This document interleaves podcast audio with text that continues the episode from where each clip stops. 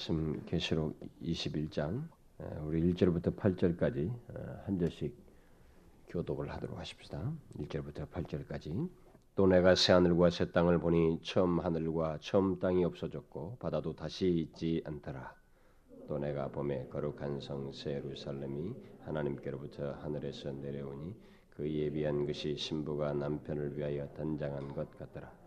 내가 들으니 보좌에서 큰 음성이 나서 가로되 보라 하나님의 장막이 사람들과 함께 있음에 하나님이 저희와 함께 거하시리니 저희는 하나님의 백성이 되고 하나님은 친히 저희와 함께 계셔서 모든 눈물을 그 눈에서 씻기심에 다시 사망이 없고 애통하는 것이 곡하는 것이나 아픈 것이 다시 있지 아니하리니 처음 것들이 다 지나갔음이라 보좌에 앉으시니가 가라사대 보라 내가 만물을 새롭게 하노라 하시고 또 가라사대 이 말은 신실하고 참되니 기록하라 하시고 또 내게 말씀하시되 이루었도다. 너는 알파와 오메가 처음과 나중이라. 내가 생명수 샘물로 목마른 자에게 값없이 주니 이기는 자는 이것들을 유업으로 얻으리라. 나는 저희 하나님이 되고 그는 내 아들이 되리라 그러나 두려워하는 자들과 믿지 않는 자들과 흉악한 자들과 살인자들과 행음자들과 술객들과 우상 숭배자들과 모든 거짓말한 자들은 불과 유황으로 타는 못에 참여하리니 이것이 둘째 사망이라.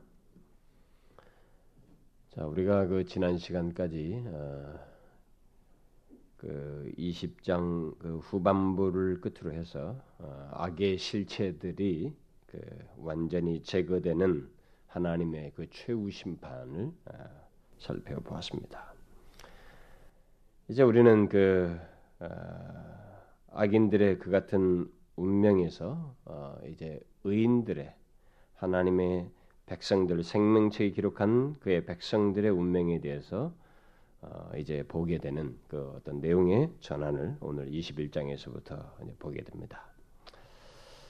아, 우리는 이제 남아 있는 그 21장과 22장에서 어, 하나님의 평화와 아, 영원한 의의 통치가 있게 되는 새 하늘과 새 땅, 곧 하나님의 백성들의 그 최후 상태를 어, 묘사한 그 내용들을 보게 됩니다. 음, 뭐 상세하게 한자 그러면은 굉장히 상세하게 할 수도 있고 오늘 본만도 두 번으로 나눠도 되겠습니다만은. 아, 그렇게 상세하게 하지 않도록 하여튼 가능하면은 금년 이내에 이 계시록이 끝났으면 좋겠다는 소원을 갖고 있습니다.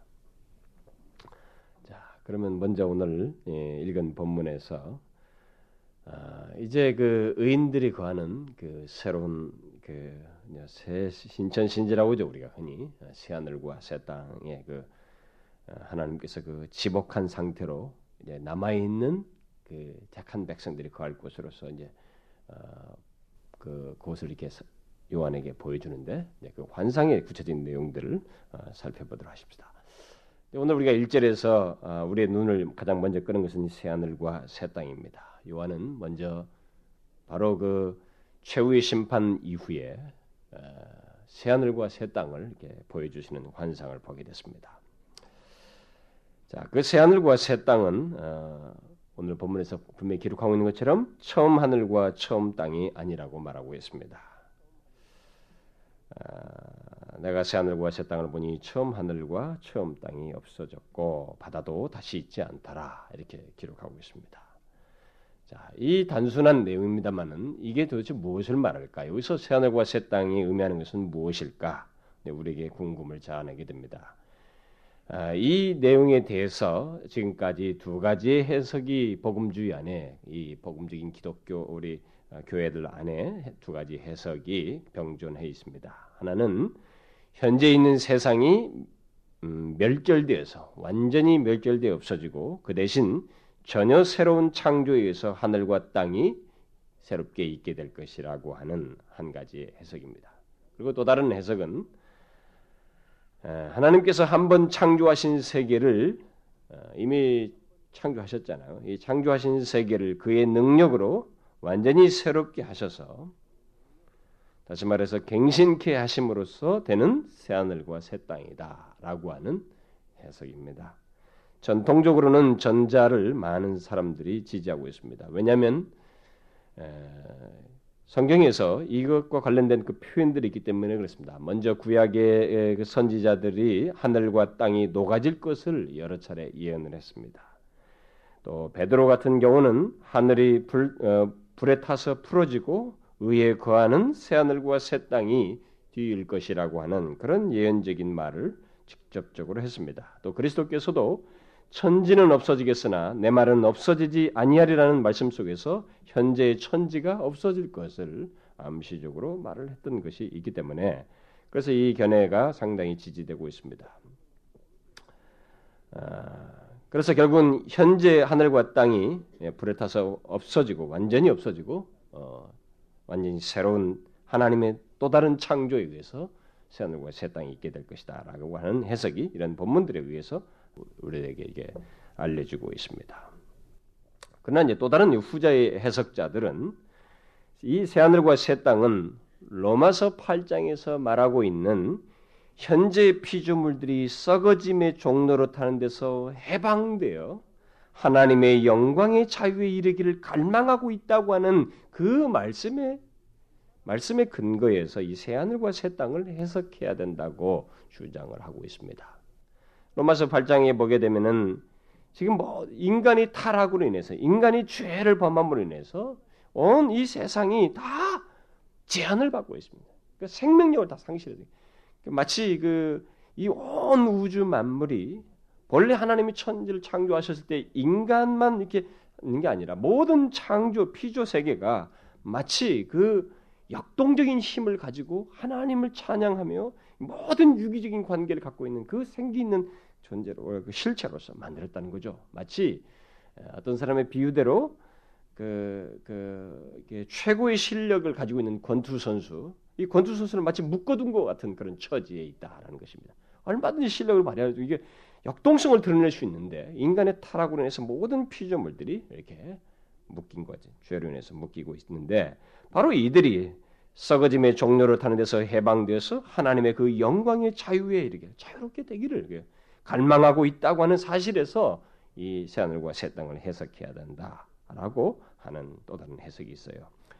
그 말은 하나님께서 마치 우리를 거듭나게 하시듯이 우리가 지금 현재 각 사람이 있잖아요. 영혼들을 가진 한 각각의 개체가 있는데 그 개체들을 거듭나게 다시 태어나게 하듯이 이 피조물 세계도 이미 있는 것을 거듭나게 하시는 것과 같은 일을 통해서 어, 다시 말하면 그의 전능하신 능력으로 오류가 없는 상태로 새롭게 하심으로써 이 새하늘과 새 땅을 말하는 것이다.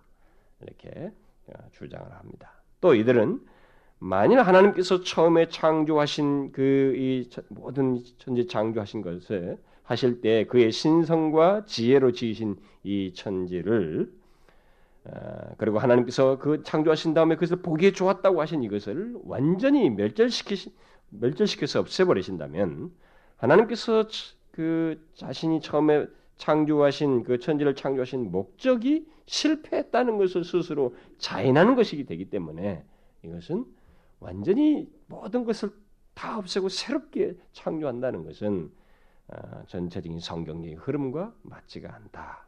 그뿐만 아니라 예수님도 육신을 입고 이 땅에 오셨는데 그 육신의 형체를 완전히 없애버리지 아니하시고 그 몸의 형체에서 그 영화로운 몸으로 입으셨다. 그 자리에서 영화로운 몸으로 입으셨고 또 우리들도 현재 몸에서 썩지 아니할 몸을 입을 것을 성경이 말하고 있는 것을 보게 될 때 결국 새 하늘과 새 땅도 같은 원리로서 단지 현재 이 타락해서 모든 것이 상해 있는 것을 하나님의 전지하신 능력으로 새롭게 하시는 전능하신 능력으로 새롭게 하셔서 완전히 새롭게 되는 이전에 있는 것을 새롭게 하시는 것을 같은 원리에서 볼 수 있지 않느냐 또 이렇게 주장합니다.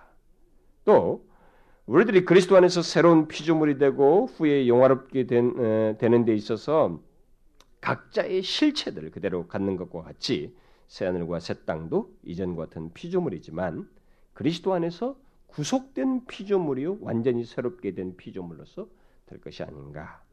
그리고 더욱이 여기 보는 본문에서 여기 새 하늘 새 땅 할 때 이 새라고 하는 이 헬란 말의 뜻이 그 성격이나 본질이 철저하게 변해져서 신선하게 여겨지는 것을 의미한다고 볼 때 오히려 후자 쪽에 더 가깝지 않느냐. 이렇게. 그리고 나중에 또 5절에 보면 하나님께서 친히 직접 하시는 말씀 속에 만물을 새롭게 하노라. 완전히 무슨 뭐 새로운 창조를 말하는 게 아니라 있는 것을 새롭게 하신 새롭게 한다고 하는 그 뉘앙스로 말하고 있지 않느냐 그래서 성경의 전체적인 문맥을 감안할 때 이, 이, 있는 것에서 새롭게 하는 것이다라고 어, 해석을 합니다. 여러분들은 본문의 새 하늘과 새 땅이 어떤 것일 것이라고 생각합니까? 이 두 가지 해석 중에 그냥 아무거나 하나 말해도 되는데 괜히 복잡하게 만든 것은 아닌가 두 개를 괜히 말해서 여러분들 그렇게 생각합니까? 어떤 것일 거라고 생각합니까? 사실 전자는 성경의 문자적인 표현에 비중을 두고 어, 주로 표현한 것들입니다. 거기에 상당히 매여서 표현한 것들을 해석한 것이죠. 그러나 후자는 성경 전체에서 하나님께서 새롭게 되는 것에 대한 그 성경적 개념을 어, 사용해서 이 새 하늘과 새 땅을 해석하고 있는 것입니다. 따라서 제가 보기에는 후자가 더 설득력 있고 성경 전체의 흐름과 일치가 된다고 봐져요. 사실 전자이든 후자이든 우리가 경험하게 될 새하늘과 새 땅은 우리가 그런 것을 감지하지 못할 정도로 어떻게 해서 이 새하늘과 새 땅이 현재 그 모습이 있게 되는지 감지하지 못할 정도로 완벽한 새하늘과 새 땅이 될 것입니다. 그래서 그렇게 중요하진 않아요. 어, 우리가 막상 누리게 될그 새하늘과 새 땅에 대해서는 전혀 뭐, 뭐 어떤 것이 되는지는 별로 중요하지 않지만은 굳이 이런 문제를 가지고 언급을 하게 될 때 분명히 현재 타락한 이 세상이 가진 악과 악으로 인해서 생기게 된 오류와 문제들이 완전히 제거된 상태로서 그야말로 완전 그 완전 자체를 드러내는 그런 새 하늘과 새 땅에 거하게 될 것이라고 하는 것을 일단 분명히 본문은 말하고 있습니다. 어쨌든 의인들이 거하게 될 그 최후의 처소는 최후의 땅은 최후의 아니 최후의 거처는 바로 이런 상, 어, 형, 어, 상황이다 이런 배경이다라고 하는 것을 먼저 요한이 처음 환상에서 보았습니다. 아, 그런데 이 내용을 말하면서 이제 우리가 사실 중요한 것은 이 어떤 환경적인 배경보다도 이 계시록의 전체 흐름 속에서 항상 놓치지 말아야 될 것은 있어요. 이런 것을 얘기하면서 제가 여러분들에게 어, 쓸모없는 상상하기보다 조금 더 더 중요한 비중 있는 것을 한번 상기하기를 바라는 면에서 한 가지 덧붙인다면 어, 이런 내용 속에서 우리가 놓치지 말아야 할 중요한 사실은 어떤 어, 그 다른 게 환경적이보다는 이 새하늘과 새 땅이 더 중요한 의미가 있어요. 그것은 하나님께서 만물을 창조하신 목적이 예수 그리스도 안에서 성취됐다는 거죠. 그래서 결국은 이 모든 것이 새하늘과 새 땅의 존재가 예수 그리스도 안에서 구속의 극치로서 있게 되는 것이요. 예수 그리스도 안에서 하나님께서 처음부터 품으셨던 이 만물을 창조하신 목적을 완전히 드러내시는 성취하시는 그 장면이라고 하는 것을 생각해야 됩니다. 그래서 이 새하늘과 새, 새 땅도 예수 그리스도 안에서 모든 것을 구속하시는 새롭게 하시는 것에 대한 극치로서 봐야지 그냥 그런 중요한 내용을 감안하지 않고 그저 좋은 곳에 산다. 아주 편안한 세상에 사는 것이다. 라고 생각하는 것은 이 21장, 22장을 오해하는 것입니다. 예수 그리스도께서 십자가의 피로 모든 것에 모든 것의 화평을 이루심으로써 땅에 있는 것이나 하늘에 있는 것들을 그리스도 안에서 화목하게 하시는 것이 성취되고 완성되어지는 것의 절정이 바로 이 새하늘과 새 땅이다 라는 것입니다. 이것을 기억하는 것이 더 중요해요. 그리스도 안에서 모든 것이 완전히 새롭게 되는 일이 장차 있게 되는데 그때는 모든 피조물이 함께 구속되어서 그야말로 완전한 상태를 갖게 된다. 이것이 예수 그리스도 안에서 이루어진 것을 드러낸다 이 말입니다. 이것을 우리가 성경 전체 문맥 속에서 우리가 놓치지 말아야 될 것입니다. 자, 그런데 본문에서 요한은 이 새 하늘과 새 땅을 말하면서 한 가지 흥미있는 말을 덧붙이고 있죠. 그것은 뭐 처음 하늘과 처음 땅이 없다라고 하면서 바다가 다시 없더라 이렇게 말을 하고 있습니다. 이 말은 무슨 말입니까? 모든 만물이 새롭게 되었다면 바다는 굳이 말하지 않아도 되는데 왜 처음 하늘과 땅이 없어졌다고 말하면서 바다가 없다는 말을 덧붙이고 있을까? 음, 새 하늘과 새 땅에는 바다라는 것이 없다는 것을 말하는 것인가? 뭐 그런 것을 강조하기 위해서 이 말을 쓴 것은 아닙니다. 이것은 바다가 상징하는 것이 다시 없을 것이라는 의미로서 말을 하고 있는 것입니다. 바다가 상징하는 것이 뭡니까? 여러분 계시록에서 바다가 어떤 것을 가장 인상을 주었어요? 지금 여러분 가장 남는 인상이 뭡니까? 바다가 뭐였어요? 악의 근원으로 묘사되어 있습니다. 짐승이 나왔어요 거기서. 짐승이 나왔죠. 악의 원천으로 묘. 계시록 13장에서 온 세상을 미혹하는 짐승이 바다에서 나오는 걸 묘사하잖아요. 그리고 그것을 예언적으로 묘사한 연관된 내용이 다니엘서 7장이나 이사야에서 27장과 51장에 나와요. 그게 다. 그래서 옛날 이 전통적으로 이 성경이 오랜 흔도에서 바다는 어, 일종의 악의 원천으로서 사람을 해하는 것으로 여러분 노아의 홍수도 물이 모든 걸 덮어서 멸절시키고 사람을 멸하게 하는 것처럼 이런 의미를 다분히 담고 있습니다. 그래서 바다를 제거한다는 말의 의미는 하나님의 질서를 대항하는 모든 도전들이 영원히 제거된다라는 그런 의미입니다. 그리고 그것 그로 인해서 새 하늘과 새 땅은 완전한 안정과 평안을 갖게 된다고 하는 것을 말하기 위해서 이 말을 덧붙여 주고 있는 것입니다. 그러면 이같이 복된 새 하늘과 새 땅을 누리게 되는 어, 누리며 거기에 거하는 주인공은 누구인가? 거주자가 누구인가? 요한은 뒤이어서 그 대답이 될 만한 환상을 보고 기록해 주고 있습니다. 그는 바로 그 새하늘과 새 땅을 배경으로 해서 거룩한 성새 예루살렘이 하나님께로부터 하늘에서 내려오는 것을 보았다. 봅니다. 그래서 다시 말해서 새하늘과 새 땅의 중심에 하나님께서 그의 백성들과 함께하는 일종의 하나님의 거처를 상징하는 새 거룩한 성이 하늘로부터 내려오고 내려와서 있게 된다고 하는 것을 요한이 환상 중에 보았어요. 자 그러면 하나님께로부터 하늘에서 내려오는 이 거룩한 성이요 새 예루살렘은 무엇을 뜻하는가? 이것은 한마디로 말해서 우리 이미 이런 내용들 유사한 내용들 앞에서 보았죠. 한마디로 말해서 교회입니다. 완성될 교회예요. 이것과 우리가 에베소서 2장에서 지금 살펴보는 교회 있죠. 교회론을 지금 살펴봤잖아요. 교회론 그게 연결되는 겁니다. 그 교회, 그 교회의 완성이에요. 아, 그 뒤에 덧붙인 말이 그것을 더 보충 설명하고 있죠. 그 예비한 것이 신부가 남편을 위하여 단장한 것 같더라. 여러분 성경에서 에베소서 같은 경우 보면 교, 회를 신부로 묘사하고 있죠. 아, 이것은 그야말로 영원히 하나님과 함께할 하나님 백성들의 그 공동체요 거룩하게 구별된 그리스도의 신부 곧 교회가 바로 새 하늘과 새 땅의 거주자요. 어, 그 복을 누리게 될 자라고 하는 것을 말해 주고 있습니다.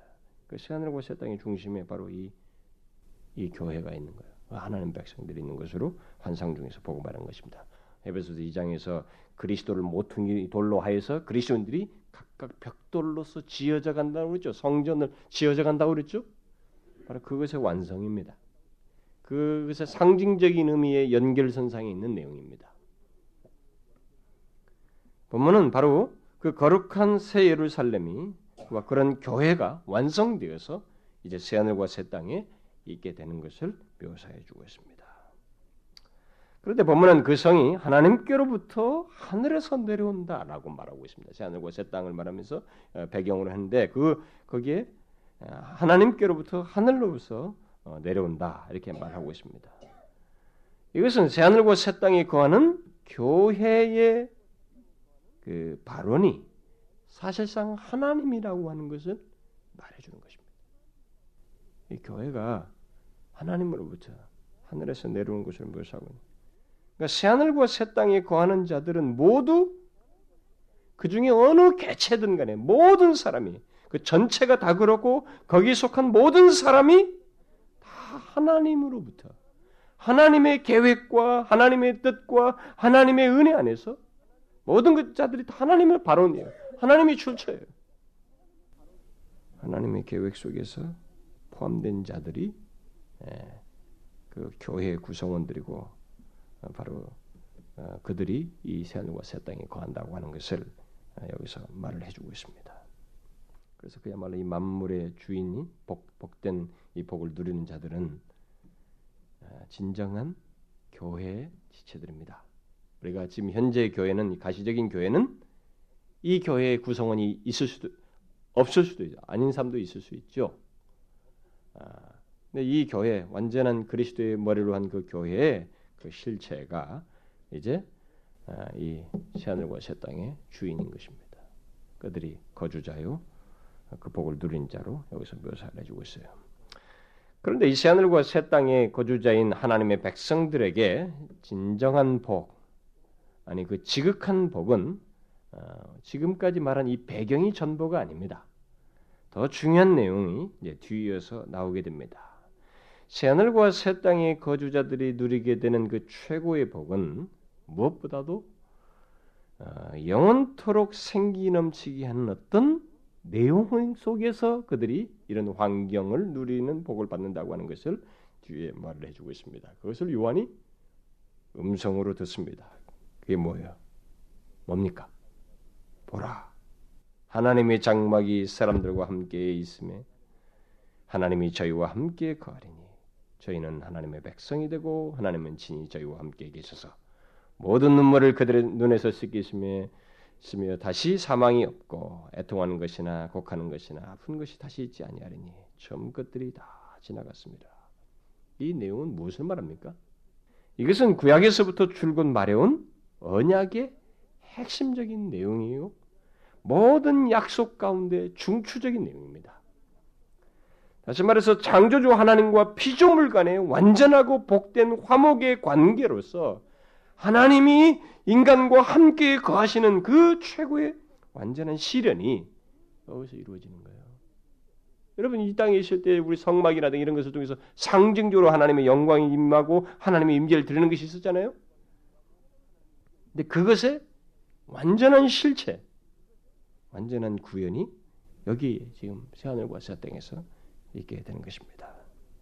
먼저 여기서 우리가 주목할 것은 이 복을 받는 사람들입니다. 이 복을 받는 자들의 구성원에 대한 묘사인데 본문에서 아, 여기서 저희는 하나님의 백성이 된다 이렇게 말하고 있죠.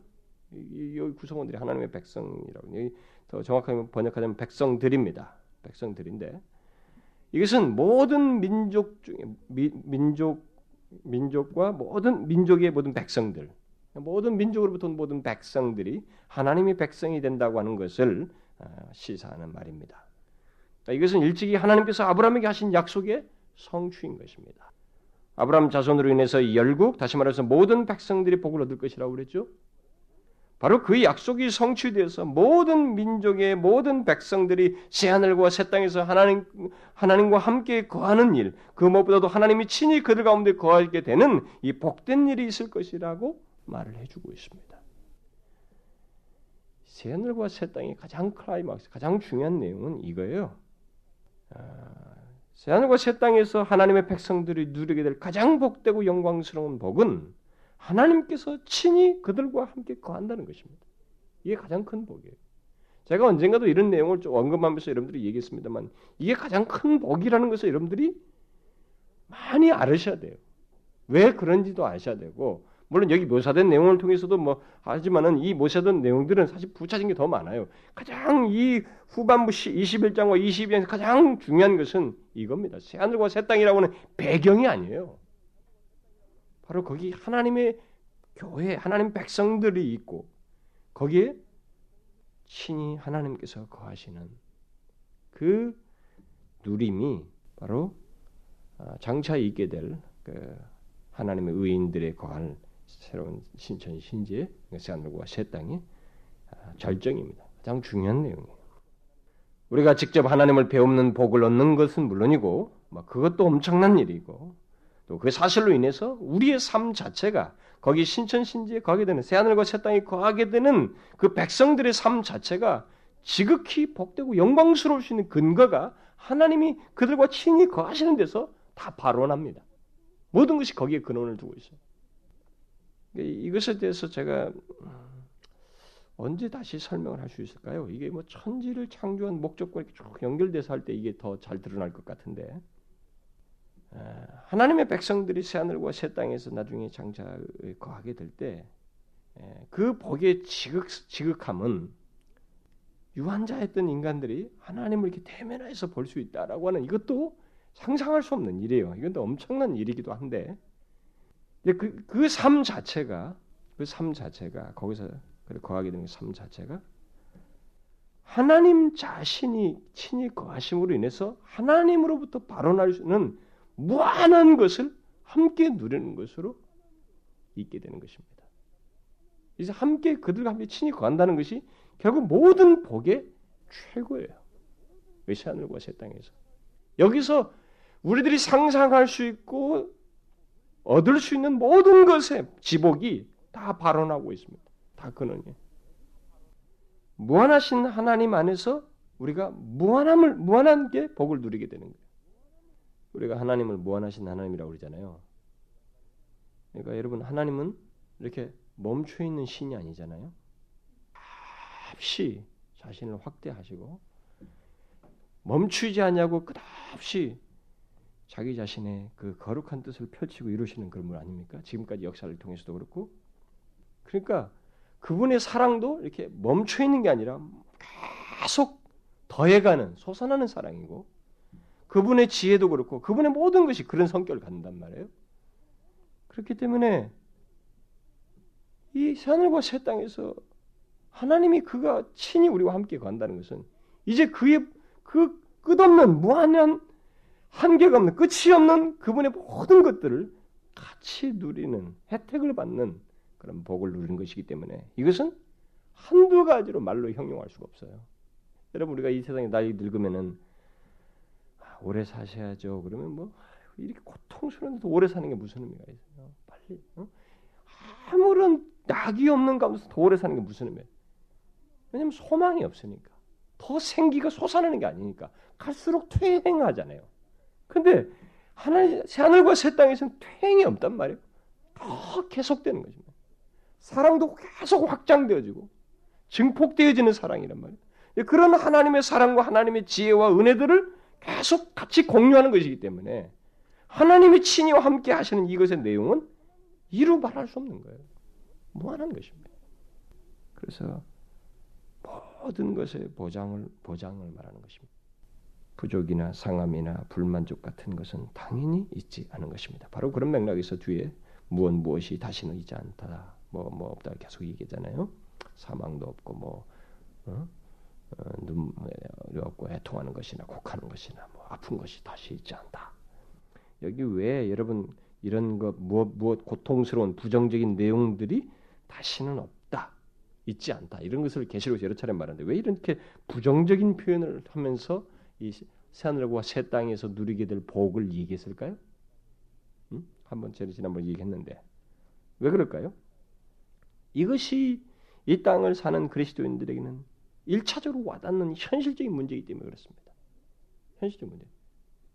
여러분 그렇잖아요. 예수를 믿는 사람들에게 있어서 이 땅이 주는 이 고통, 핍박에서 겪는 그 모든 것, 그것이 어떤 이유로든 눈물을 흘리고 마음을 아파하고 고통하고 몸의 질병을 가지고 살아는 이런 것으로부터 자유하는 것이 우리 인간이 사실상은 이 세상에서 최고의 지복스러운 상태를 본 적이 없는 우리로서는 이 새하늘과 새 땅의 실체를 직접 힐끗 보기라도 했거나 그걸 경험이라도 할수 있는 기회가 있었다면 모르겠지만 한 번도 본 적 없고 경험한 적이 없어요 우리들은 그렇죠? 그런 우리로서는 가장 현실적으로 먼저 와닿는 건 뭐냐면 이런 게 없는 거예요. 눈물이 없고 고통스러워서 아픈 것이 없고 막 곡하는 것이 없고 이런 내면과 외면 사이에 이런 고통이 없는 더더욱 이 사망이 없는 이것이야말로 우리가 가장 피부적으로 와닿는 문제예요. 1세기 성도들에게 이것은 정말 피부적으로 와닿는 문제죠. 여러분 아파 보십시오. 여기서 좀 벗어날 수만 있다면. 건강한 상태, 그냥 별로 아픈 데 없이 산다고 하는 것 자체가 대단히 복이다고 하는 것을 우리가 살면서 느끼고 있습니다. 하늘라도 더 살면 그것을 더 절감하죠. 그렇죠? 제가 언젠가도 새벽 기도 시간에 그런 얘기 했습니다. 저는 의자에 마음껏 앉아 있는다는 것이 정말 복이라는 것을 요즘은 통감하고 있습니다. 의자에 앉아도 허리가 아픈 그래서 그 힘들어하는 그 고통을 겪어야 된다는 것이 참 당연하게 여겼던 것이지만 그게 이제 안 된다는 거예요. 그런 맥락 속에서 이런 부정적인 표현을 써가지고 얘기를 하는 거죠. 근데 그런 것들은 당연히 없다. 왜냐하면 하나님이 함께 계시기 때문에 더 좋은 것은 물론이고 부정적이다고 여길 만한 것은 하나님이 함께 계시다는 사실 때문에 존재할 수가 없다는 거예요. 그것을 얘기하는 거죠. 그러니까 적극적인 많은 내용들이 거기서부터 이제 더 생각할 수 있어요. 아까 제가 앞에서 서두에서 말한 것처럼 더 영광스럽고 말로 할 수 없는 것들이 무한한 내용들을 이제 하나님의 무한하신 하나님과 함께 우리가 생각할 수 있는 것이 있습니다. 그런데도 이 부정적인 것을 말함으로써 이 땅의 그리스도인들을 위로하고 용기를 주고 싶어하는 것이 이 계시록의 동기예요. 힘을 가지라는 거죠. 그런 거 없다. 하나님 함께 계신 데는 절대 있을 수가 없다. 미친이 우리와 함께 하심으로 지난 날을 위로하시는 것을 넘어서서 지극한 복을 누리게 하시는 이것이 하나님 백성들에게 반드시 있다. 악인들은 최후를 불행하게 맞지만 하나님의 신실한 민자에게는 이것이 엄연한 현실로 다가온다. 라고 하는 것을 본문에서 말해줍니다. 저는 어떤 사람이 언젠가 완성된 하나님 나라에서 나중에 하나님 나라에 가면 다시 타락할 가능성은 없습니까? 이 괴팍한 이 생각과 질문을 여러분도 그런 생각한 사람 있어요 혹시? 있죠. 어정쩡한 사람들은 그런 상상을 많이 한다고. 아, 거기서 또 다시 타락할 가능성은 없을까? 그런 일은 결코 있지 않습니다. 왜냐하면 그런 것을 부추길 만한 악의 잔재나 불만족의 원인이나 상하게 할 만한 것이 전혀 있지 않기 때문에 그렇습니다. 더욱이 하나님이 함께 계셔서 적당한 선에 그냥 불만족을 있는 중간 상태가 있는 게 아니라 넘쳐나는 상태를 끝없이 경험하는 처지이기 때문에 그런 것 자체가 생길 수가 없어요. 네? 예를 들어서 인간이 중간 상태라도 있으면 이게 다른 걸 생각할 수 있는데 모든 것에서 만족을 지극한 만족을 넘어서서 끝없이 충만하게 넘쳐나는 그런 경험들을 하나님이 함께 계심으로 있어서 경험하게 되는 것이기 때문에 그런 일은 있지도 않아요. 있을 수도 없습니다. 그야말로 이 땅의 70년의 인생이 정말로 엄청난 영광을 예약해 주는 것입니다. 말로 할 수 없는 영광. 그 영원히 그런 하나님과 동행하면서 하나님이 함께 거하시는 그 새하늘과 새 땅에 거하는 것이 그런 복을 이 몇십 년의 인생 중에서 예수를 믿음으로 인해서 있고 그걸 누리게 된다고 하는 것이 가히 상상할 수 없는 비교할 수 없는 그런 복을 누리게 되는 것이다.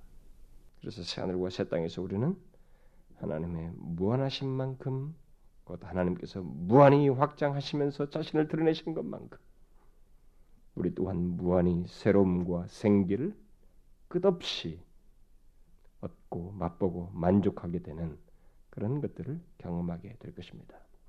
만물의 주권자이신 하나님이 친, 친히 함께 하신다는 것은 그야말로 그런 무한한 무한대의 내용을 포함하는 것입니다.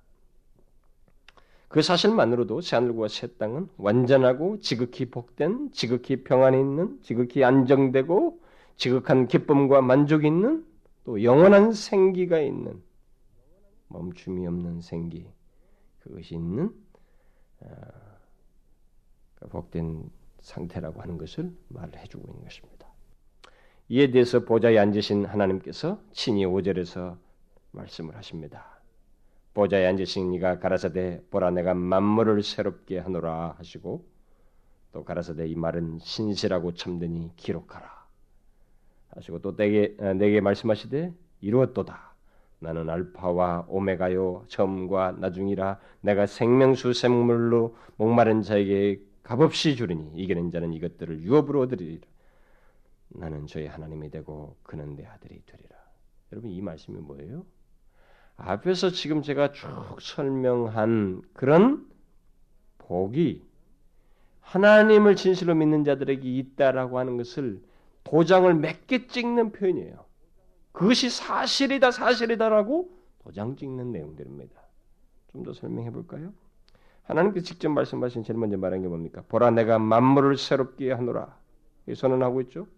하나님은 만물을 새롭게 하시는 일을 벌써부터 해오셨습니다. 특히 우리 그리스도인들 안에서 그 일을 해오셨죠. 우리들은 우리는 그리스도 안에 있으면 뭐요? 새로운 피조물이라. 우리를 이미 새롭게 하시는 일을 해오셨어요. 그런데 그렇게 그리스도 안에서 행해오신 일이 절정을 이룰 것을 선언적으로 말씀하고 있는 거예요. 여기서 다시 말해서 만물이 총체적으로 새롭게 될 것을 선언적으로 말씀하시고 있는 것입니다. 그리고 이것은 반드시 이루어질 사실이기에 신실하고 참되니 기록하라 이렇게 말하고 있습니다. 달리 말하면 말씀하시는 분이 신실하고 완전하신 분이시기에 그 말씀을 그 말씀은 반드시 이루어질 것이다. 확증하는 말이죠. 기록하라고 하면서 그럴 것이다. 반드시 된다. 확증하는 말을 덧붙이고 있습니다. 바로 그런 맥락에서 모든 것이 다 이루어진 것을 확정하여서 또 이루었다. 이렇게 말하고 있죠. 이루었다고 말하고 있습니다. 우리는 하나님께서 만물을 새롭게 하시는 것을 이렇게 기록하라고 하시고 또 확증적으로 말씀하시는 이유를 잘 생각해야 됩니다.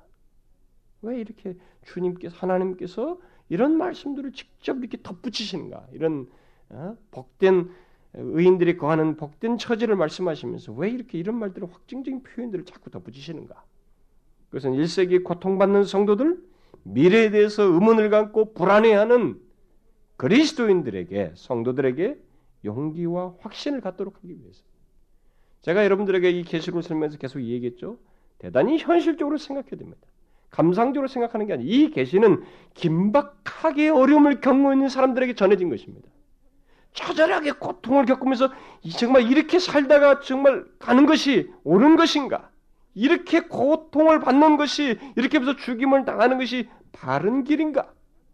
우리의 미래는 어떻게 되는가? 이런 것이 정말로 심각하게 현실적으로 다가오는 그들에게 이 말씀을 주시는 것이기 때문에 하나님은 확증하는 제가 하는 거예요. 다시 사실이다. 반드시 그렇게 된다. 이루었다. 확정적인 표현을 써서 이루어질 것을 이렇게 말하고 있습니다. 그뿐이 아니죠. 덧붙입니다. 나는 알파와 오메가요 처음과 나중이라. 이것도 똑같은 확증이에요. 뭐예요? 하나님은 만물의 시작자요 끝을 내시는 분이라요. 종료자로서 자신이 시작하신 일을 반드시 이룬다는 것입니다. 제가 우리 수수감사절 때도 얘기했잖아요.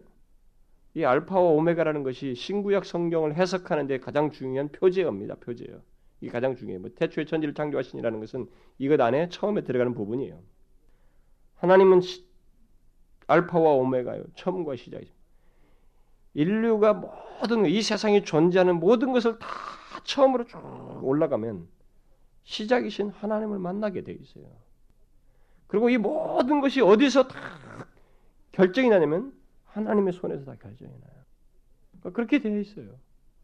그래서 지금 자신이 이렇게 말씀하시면서 천지를 창조하실 때 처음부터 자기가 가졌던 그 목적을 나는 반드시 이룬다. 그것도 내가 시작했고 끝도 내가 낸다. 나는 반드시 이룰, 것, 이룰 것이다. 이런 의미로서 자신을 표현하고 있는 것입니다. 나는 알파와 오메가요. 처음이요 나중이다. 하나님은 설사 인간이 타락했어도 이루시잖아요. 그리스도 안에서. 회복하시고 완전히 새 하늘과 새 땅으로 이끌잖아요. 그야말로 하나님은 알파와 오메가이시다. 또 하나님은 계속해서 자신에 대해서 말씀하죠. 확증적으로 말하기 위해서 그리스도인들에게 더욱 분명한 확신을 갖도록 하기 위해서 또 뭐라고 말합니까? 내가 생명수 샘물을 목마른 자에게 값없이 주리니 여기서부터는 약간 교훈적인 성격을 띠고 말을 하고 있죠. 하나님은 자신을 인간의 깊은 영적 필요를 만족시켜 주시는 분으로서 소개하고 있습니다. 이것은 아, 이 계시록의 말씀을 듣는 모든 그리스도인들에게 뭔가 교훈을 하고 있는 거예요. 아, 그것을 내포하고 있습니다. 그러니까 생명수 생물을 마실 자는 목마른 자이다. 그러니까 1세기 성도들에게 그 처지에서 일종의 이런 복을 받는 자가 누구인지를 말을 하면서 너희들은 그런 자의 모습을 가져야 된다라고 하는 권면을 동시에 주고 있는 거예요. 뭡니까? 자신의 필요를 모르는 자는 만족을 얻을 수 없는 것입니다. 마찬가지로 생명수 샘물을 목말라 하지 않는 자는 그것을 마실 수 없다는 거예요. 그래서 하나님은 생명수 생물을 값없이 주실 것인데 선물로 주실 것인데 절대 억지로 주지 않는다는 것입니다. 뭐요?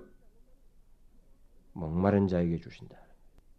결국 우리 그리스도인들이 만물을 새롭게 하실 하나님을 믿고 그가 주실 생명수 샘물을 기억하고 목마른 자로서 그것을 마시고자 하는 자로서 이 세상을 살아야 된다는 것입니다.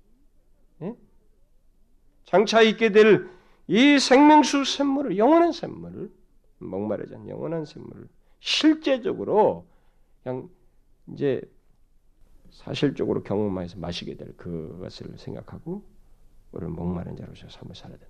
그것을 갈망하는 자를 찾는 자로서 그것을 동시에 교훈하고 있는 거예요. 바로 그런 맥락에서 하나님은 교훈을 계속해서 덧붙이고 있죠. 목마른 자에서 이제 이기는 자라는 표현을 써서 이기는 자는 이것들을 유업으로 얻으리라. 나는 저의 하나님이 되고 그는 내 아들이 되리라. 여기서 이것들은 앞에 묘사된 새 하늘과 새 땅에서 누리는 모든 복을 말하는 것입니다. 결국 이기는 자는 만물을 상속받을 것이며 더 나아가서 창조주 하나님과 깨어지지 않는 인격적인 사귐을 곧 그런 관계를 영원토록 갖게 될 것이라고 말하고 있습니다. 이 땅을 사는 하나님의 백성들은 극단적으로는 하나님을 믿는 것이 죄가 되어서 핍박을 받고 죽임을 당하기도 하지만 하나님은 이기는 자의 최후 모습을 여기서 묘사해 주면서 그들은 바로 나의 아들로서 너는 내 아들이 되어 하나님의 아들로서 만물을 유업으로 새 하늘과 새 땅을 너의 유업으로 받게 될 것이다. 이렇게 말해주고 있는 거예요. 그것을 얻는 자가 이기는 자죠. 사실 이 약속은 이미 예수 그리스도 안에서 주어졌고 보증된 내용이죠. 여러분들 그 갈라디아서라든가 로마서 8장 같은 거 보면 이런 약속이 나오죠. 그런데 그것은 이제 완전히 누리게 될 그것을 어, 실제 그 어, 최후의 장면을 오늘 본문에서 말을 하고 있죠. 물론 그런 누림을 갖는 그리스도인의 특징은 이기는 자이다라고 분명히 말하고 있습니다. 다시 말하면 만물을 유업으로 받을 자는 짐승에게 절하지 아니하고 이 세상의 미혹 세상의 미혹에 빠지지 아니하고 끝까지 믿음을 지키는 그리스도인이다 이렇게 말하고 있습니다. 여러분 계시록이 놀랍게도 마지막까지 이 내용을 일관하고 있습니다. 그러니까 그 권면을 하는 거예요. 또의 어려움을 겪고 예수 믿는 것 때문에 갈등하고 막 믿어야 되나 말아야 되나 현실의 어려움들 막 힘들어하고 미래대 불안해하는 이들에게 하나님께서 그 소망을 계속 주시면서도 한편에서는 권면하는 거예요. 이기는 자가 끝까지 믿음을 지키는 자가 이 영광스러운 복을 누리게 된다. 그 권면을 계속하는 거예요. 그러나 그 외의 사람들, 그 외의 사람들은 다시 말하면 믿음을 갖지 않고 지키지 못한 사람들은 어떻게 되는가? 그들은 당연히 새 하늘과 새 땅은커녕 완전히 반대되는 상태에 처하게 된다고 하는 것을 마지막으로 덧붙이고 있죠. 오늘 본문 8절은 바로 그 사실을 말해주고 있습니다. 그러나 두려워하는 자들과 믿지 않는 자들과 휴학한 자들과 산자들과 행음자들과 술객들과 우상 성배자들과 모든 거짓말한 자들은 불과 유황으로 타는 못에 참냐는 이것이 둘째 사망이라. 여러분 잘 보십시오. 새 하늘과 새 땅을 유업으로 얻지 못하는 사람들, 거룩한 성에 결코 함께 있을 수 없는 사람들이 어떤 사람이라고 말하고 있는지 한번 잘 보십시오. 어떤 사람들입니까? 두려워하는 자들. 무슨 얘기예요? 이들은 하나님 대신 사람을 두려워해서 그들을 따라서 산 사람들입니다. 여러분 잘 보십시오. 여러분 하나님보다 사람을 두려워해서 그걸 따라가는 경우가 있습니다. 그것 때문에 신앙을 제대로 못 지키는 경우가 굉장히 많죠. 1세기 당시는 더 심했죠. 사람들의 협박과 예수 믿는 것을 얼마나 방해했습니까? 그들을 따라감으로써 그 거기에 굴복함으로써 결국은 등짐으로써 그들은 결국은 뭘 놓쳤는가? 새하늘과 새 땅에 들어가지 못하게 된다는 것이. 하나님을 대적하는 자들을 두려워하는 사람들은 최후의 하나님의 축복을 상실하게 된다. 이것은 단순히 비겁함, 비겁함이나 어떤 공포에 대해서 말하는 것이 아닙니다. 오히려 그리스도 앞에서 자기 자신의 안전과 안일함을 구하고 이 세상을 살아가는 사람들, 자기 자신의 안전을 위해서 스스로 그리스도를 쫓기보다 자기가 안전하다고 생각하는 걸 쫓아서 살아가는 그 사람들의 결국은 새하늘과 새 땅에 들어오지 못한다. 그렇게 말하고 있는 거예요. 믿음 없는 사람들, 어, 믿음을 드러내지 않았어요. 끝까지 믿음을 갖지 않은, 사람, 않은 사람들입니다. 이들 또한 새하늘과 새 땅에 들어갈 수 없습니다. 거기는 그런 사람들이 없다 이 말입니다. 또 흉악한 자들, 이들은 모든 종류의 죄를 적용해서 말할 수 있는 사람들입니다. 흉악은 모든 여기서 모든 죄악을 다 포함한다고 볼 수 있어요. 한마디로 말해서 자신을 죄에 방치한 채 살아온 사람들입니다. 그들은 새하늘과 새 땅에 당연히 있지 않을 것입니다. 또 살인자들, 이들은 모든 살인을 포함해서 특별히 핍박자들을 생각할 수가 있겠죠. 무엇보다도 하나님의 형상을 가진 사람들의 생명을 값싸게 여기며 죽게 한 자들, 그들은 거룩한 성에 있을 수가 없다는 것입니다. 또 행음자들, 이들은 정력에 사로잡혀서 성적인 범죄에 빠진 사람들입니다. 돌이키지 않고 그 죄악 가운데 빠진 사람들. 그들 또한 하늘과 새 땅의 거주자가 되지 못한다는 것입니다. 다음 술객들, 이들은 계시록에서 어, 짐승의 우상을 만드는 자들로서 나온 바가 있었죠. 그러니까 그와 유사한 죄를 범하는 모든 사람들을 통칭해서 하는 말입니다. 그러니까 하나님과 그의 지혜를 따르는 대신에 각종 미신적인 것들을 따라서 살고 행하는 사람들, 또 행운을 얻기 위해서 어떤 부적이나 그 모든 것들을 신뢰하는 자들 다 같은 부류입니다. 다 같은 부류예요. 그들은 하나님을 우습게 하고 하나님을 사실상 믿지 않은 것이거든요.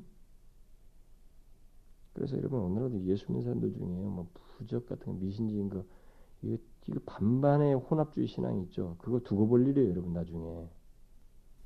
그 나중에 그 사람들 세상과 새 땅에 그것이 그대로 끝까지 모습이면 없을 사람들입니다. 같은 부류예요, 이 술객과. 오늘 기독교 안에는 예수 믿는 사람 중에 미신을 믿고 말이죠. 우상 숭배하는 이게 굉장히 많거든요. 이 계시록 읽어봐야 된다고 사람들. 새하늘과 새 땅의 거주자가 아닙니다. 분명히 하나님을 믿어야 돼요. 분명히 하나님 믿어야 돼요. 또 우상 숭배자들 이들은 하나님의 자리에 다른 것들을 대치하여서 섬기는 사람들입니다. 그 창조주 하나님보다 피조물을 더 숭배하는 그런 사람들입니다. 이 사람들 뭐 이것도 술객들과 비슷하기도 하고 또 연관도 되겠습니다만 그런 사람들도 새 땅의 거주자가 아닙니다. 그리고 마지막으로 모든 거짓말하는 자들 이들은 진리 대신 거짓을 사랑하고 빛 대신 어둠을 사랑하며 진리와 세상의 빛이 대신 분에게서 등을 돌린 채 세상의 것들을 진리인 양 쫓아간 그 쫓아서 사는 사람들 바로 그들을 얘기하는 거예요. 입술로 말로 거짓말 몇 번 한 걸 말하는 게 아니고 이런 사람들은 모두 새 하늘과 새 땅에서 제외됩니다. 거주자가 아니라는 것이죠. 물론 이 본문 8절은 거짓말을 하거나 우상 숭배를 하거나 음욕을 품었거나 심지어 살인을 한 적이 있는 사람들 그런 경력 있는 사람들은 모두 새 하늘과 새 땅에서 제외된다는 말은 아닙니다. 여기서 말하는 것은 이들은 회개치 아니하고 그런 자로서 사는 사람들이에요. 다시 말해서 계속해서 그런 죄악된 모습 가운데 있는 사람들을 말하는 것입니다. 하나님은 살인자라도 회개하여서 하나님의 은혜를 구하는 자에게는 사주의 은총을 누리는 그야말로 인자하신 하나님이에요. 자비로우신 하나님입니다. 극도의 그 강도도 용서하시는 분이에요. 회개하는 자에게 하나님은 새하늘과 새 땅을 기꺼이 허락하시는 분이십니다. 주님께서 이 땅에 오신 것도 어떤 특정한 부를 위해서 오신 것이 아니죠. 모든 유형의 죄인들을 구원하시기 위해서 오신 것입니다. 그러므로 본문에서 말하는 새하늘과 새 땅에서 제외되는 죄인들은 회개치 않냐고 계속 그런 악에 거하는 자들, 악을 행하는 자들입니다. 그들에게 기다리는 것은 뭐예요? 둘째 사망, 곧 불못에 던지는 것밖에 없습니다. 우리는 이런 부정적인 내용들을 통해서 결국은 이 전체 흐름 속에서 뭘 주님께서 우리에게 의도하시고 있어요? 결국 하나님께서 어떤 자에게 새 하늘과 새 땅에 새 땅에서 어, 새 땅을 누리게 되는지 그것을 더욱 이렇게 부정적인 표현을 추가함으로써 권면하고 어, 강조해주고 있습니다. 사실 하나님은 그런 의도를 항상 가지고 있죠. 제가 그랬잖아요. 하나님의 메시지는 두 가지 양면을 탕시해 얘기한다고. 긍정적인 것만 않고 무슨 같이 얘기한다. 이래 해야만이 우리는 균형을 가져요. 하나님을 바르게 바라보게 되는 것입니다. 경계심과 함께 사모함을 갖는 거예요. 이 두 개를 같이 갖는 것이죠. 그래서 이 부정적인 표현을 통해서 결국 무엇을 다시 한번 상기시키는 거예요? 어떤 자들이 유업을 받는다는 것입니까? 목마른 자들, 이기는 자입니다. 생명의 물을 목말라 하며 아, 앞에서 언급한 것 같은 그런 죄에서 회개하여 돌이키고 그 죄의 죄와 싸워 이기는 그런 사람들 끝까지 믿음을 지키며 자신들의 그런 죄악으로부터 자신들을 지키며 우상 숭배하지 아니하고 이 세상에 타협해서 말려들지 아니하고 하나님께 대한 신앙을 지킨 사람들 바로 그 사람들이 새하늘과 새 땅의 거주자다. 이렇게 말하고 있습니다. 우리가 이미 20장 끝부분에서 새하늘과 새 땅의 거주자들은 생명체에 기록된 사람들이라고 하는 한 표현을 이미 보았습니다. 그런데 이 21장 1절부터 8절에서 그 사람들의 특징이 어떠한지를 동시에 같이 표현해 주고 있어요. 우리는 같이 얘기해야 되는 것입니다. 하나님을 믿으면 구원받습니다라는 것이 무엇을 담고 있는지를 같이 얘기해야 되는 거예요. 그래서 지금 하나님께서 이런 말씀을 친히 다 해주고 있습니다. 여러분, 새하늘과 새 땅, 의인들이 거하는, 하나님 백성들이 거하는 그 영광스러운 최후 상태는 형용할 수가 없습니다. 저는 하나님이 저들과 함께 친히 거하신다는 이 말씀만 가지고도 저는 몇 차례를 설교할 수 있을 것 같아요. 아, 그 정도로 무한한 내용을 담고 있습니다. 그런데 바로 그들에게는 그것을 기뻐하고 이것을 인하여서 이 세상에서 믿음을 지키고 하나님을 소중히 여기는 그 모습을 다분히 갖는다는 거예요. 여러분 아시겠어요? 제 말을 잘 기억하셔야 됩니다. 사실 이런 내용들은 복되면서도 굉장히 중요해요. 그저 앞에 있는 먹고 사는 것도 바빠가지고 그, 그것만 생각하고 그런 소망 없이 살아갈 게 아니라 이런 사실을 알고 인생의 의미를 발견해야 됩니다. 제발 이런 소망을 생기 있게 갖고 의미 있게 살아야 돼. 믿음을 지키며 살아야 됩니다. 그래서 내게 혹시라도 갈등의 요인들이 있지만 두려워하는 자와 같은 자가 되지 말아야 된다고. 사람을 두려워해서 하나님을 소홀히 하거나 뭐 이런 자가 되지 않아야 된다 이 말이에요. 분명히 죽게 대한 믿음을 견고히 가진 그런 사람이 되어야 된다. 그 사람이 바로 새하늘과 새 땅의 거주자라는 거예요. 아시겠어요? 여러분 이 사실을 가볍게 여기지 마십시오. 기도합시다. 하나님 아버지 감사합니다. 아, 우리가 이 땅을 사는 것은 너무 짧은 세월인데 이 땅에 있는 잠깐의 기간, 마치 시험을 치른 것 같은 잠깐의 기간에 주에 대한 믿음을 갖고 하나님의 백성으로서 사는 이것, 주께서 우리를 품으시고 주의 자녀로 살게 한 이것이 결국 영광스러운 영원히 도저히 형용할 수 없는 무한한 복으로 우리를 이끄신다고 하는 이 소망을 우리에게 주신 것을 감사합니다. 어, 주여 그 소망을 대망하며 우리가 이 땅에서 분명히 믿음을 지키며 나아가는 저희들 되게 하여 주시옵소서. 눈에 보이는 것에 현혹되어서 우리가 믿음을 저버리거나 쓰러지는 일이 없게 하여 주시고 하나님의 끝까지 주께 대한 믿음을 견지하여 나아가는 저희들 되게 하여 주시옵소서. 감사드리며 우리 주 예수 그리스도의 이름으로 기도하옵나이다. 아멘.